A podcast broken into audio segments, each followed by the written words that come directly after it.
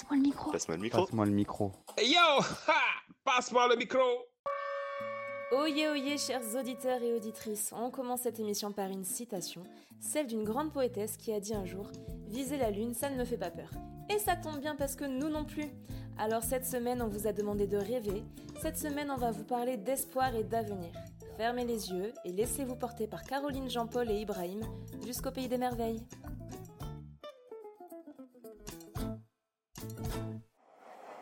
Flash info Où ça Pour lutter contre l'isolement, nous avons tous, malgré tout, tenté de garder le lien grâce au téléphone. Tiré du podcast parisien Journal dehors, nous vous proposons d'écouter cette semaine Caroline, qui nous partage ses passions. Fan de Booba et de Mérine, c'est un vrai élan d'espoir et d'énergie positive. Bonjour, je m'appelle Caroline, j'ai 39 ans. Voilà, j'adore chanter, j'adore danser, j'adore le théâtre. Voilà. Moi, mon chanteur préféré, c'est Booba. Parce que Booba, il s'est battu avec Caris. Caris, au début, avant qu'il y ait eu cette bagarre, il chantait avec Booba. Et après, ça s'est mal passé, ils sont bagarrés à l'aéroport d'avion. Et après, aussi, j'aime bien Mérine. Mérine, c'est quelqu'un, vous avez peut-être connu Mérine. Une personne qui a fait braquage, qui était fière de son, son travail. Donc aussi, je vais faire un théâtre bientôt avec le carillon de Mérine. Et aussi, je suis à la rue et j'écoute mon son pour me changer les idées, pour pas penser. Et je sais que je vais m'en sortir de cette galère, comme tout le monde.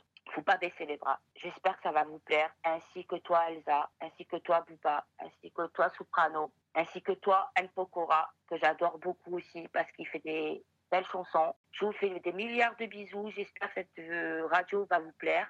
Merci Caroline pour ce moment de légèreté. On est certain que tu t'en sortiras et toute l'équipe de PMLM t'envoie sa force. Si vous avez apprécié ce petit extrait, retrouvez l'intégralité du journal dehors sur Ocha.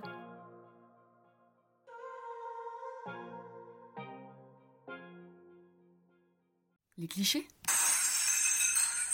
On les casse Et il n'y a pas que le couvre-feu à 18h que les Strasbourgeois ont envie de casser cette semaine. Jean-Paul frappe en plein dans les barins des clichés. Écoutez ce qu'il a à dire. Ben, je suis actuellement à l'hôtel Pax, étant donné que je suis SDF. Je travaille un peu, je suis auto-entrepreneur, si je suis SDF. Et euh, actuellement, j'ai des petits chantiers qui me permettent de, de vivre. Je suis inscrit un peu partout pour, pour le logement, donc je suis en attente. Moi, ce qui me tracasse, c'est que euh, c'est vrai qu'on a les, des associations qui nous aident, mais seulement le seul inconvénient, c'est que nous, ils nous mettent tous dans le même sac. Euh, C'est-à-dire qu'il faut pas de différence, alors qu'il y a une grande différence entre les gens. Il y en a, il y en a qui se défoncent pour euh, pour s'en sortir. Pour tout le monde, c'est comme si on fait rien.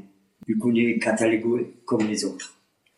Moi, je pense qu'il faudrait faire euh, une différence entre les entre les gens, parce qu'il y a quand même, euh, d'accord, on est tous euh, au même point, on est SDF, mais chaque personne est différente.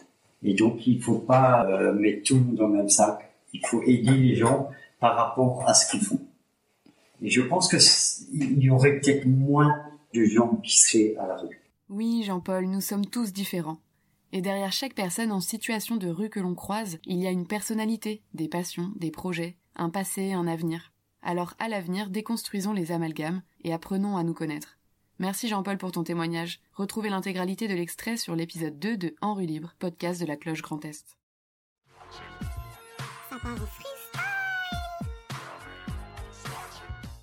Salut, je me prénomme Ibrahim, résident au centre d'hébergement des 5 toits de l'association Aurore au 51 boulevard Excelmance dans le 16e arrondissement. Je souhaite partager ma pensée avec tous les auditeurs de Radio La Cloche sur l'état de confinement actuel. Ce virus est une caprice dangereuse de la nature et très alertante pour les hommes.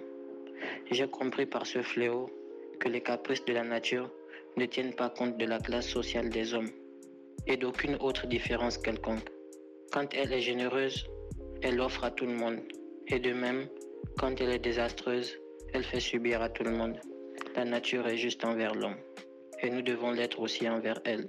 En guise de reconnaissance, je suggère que tous les hommes soient justes envers la nature en la protégeant contre la dégradation climatique. Je retiens aussi que l'homme se croit fort par sa puissance économique, militaire ou financière. En un mot, son confort matériel. mais la nature l'a démenti et démontré que la puissance de l'homme réside dans le cœur, dans le ressenti, sa capacité émotionnelle, faire attention les uns des autres, l'entraide, l'union, la communication, l'entente et l'humilité. Merci Ibrahim pour ce doux épisode lyrique.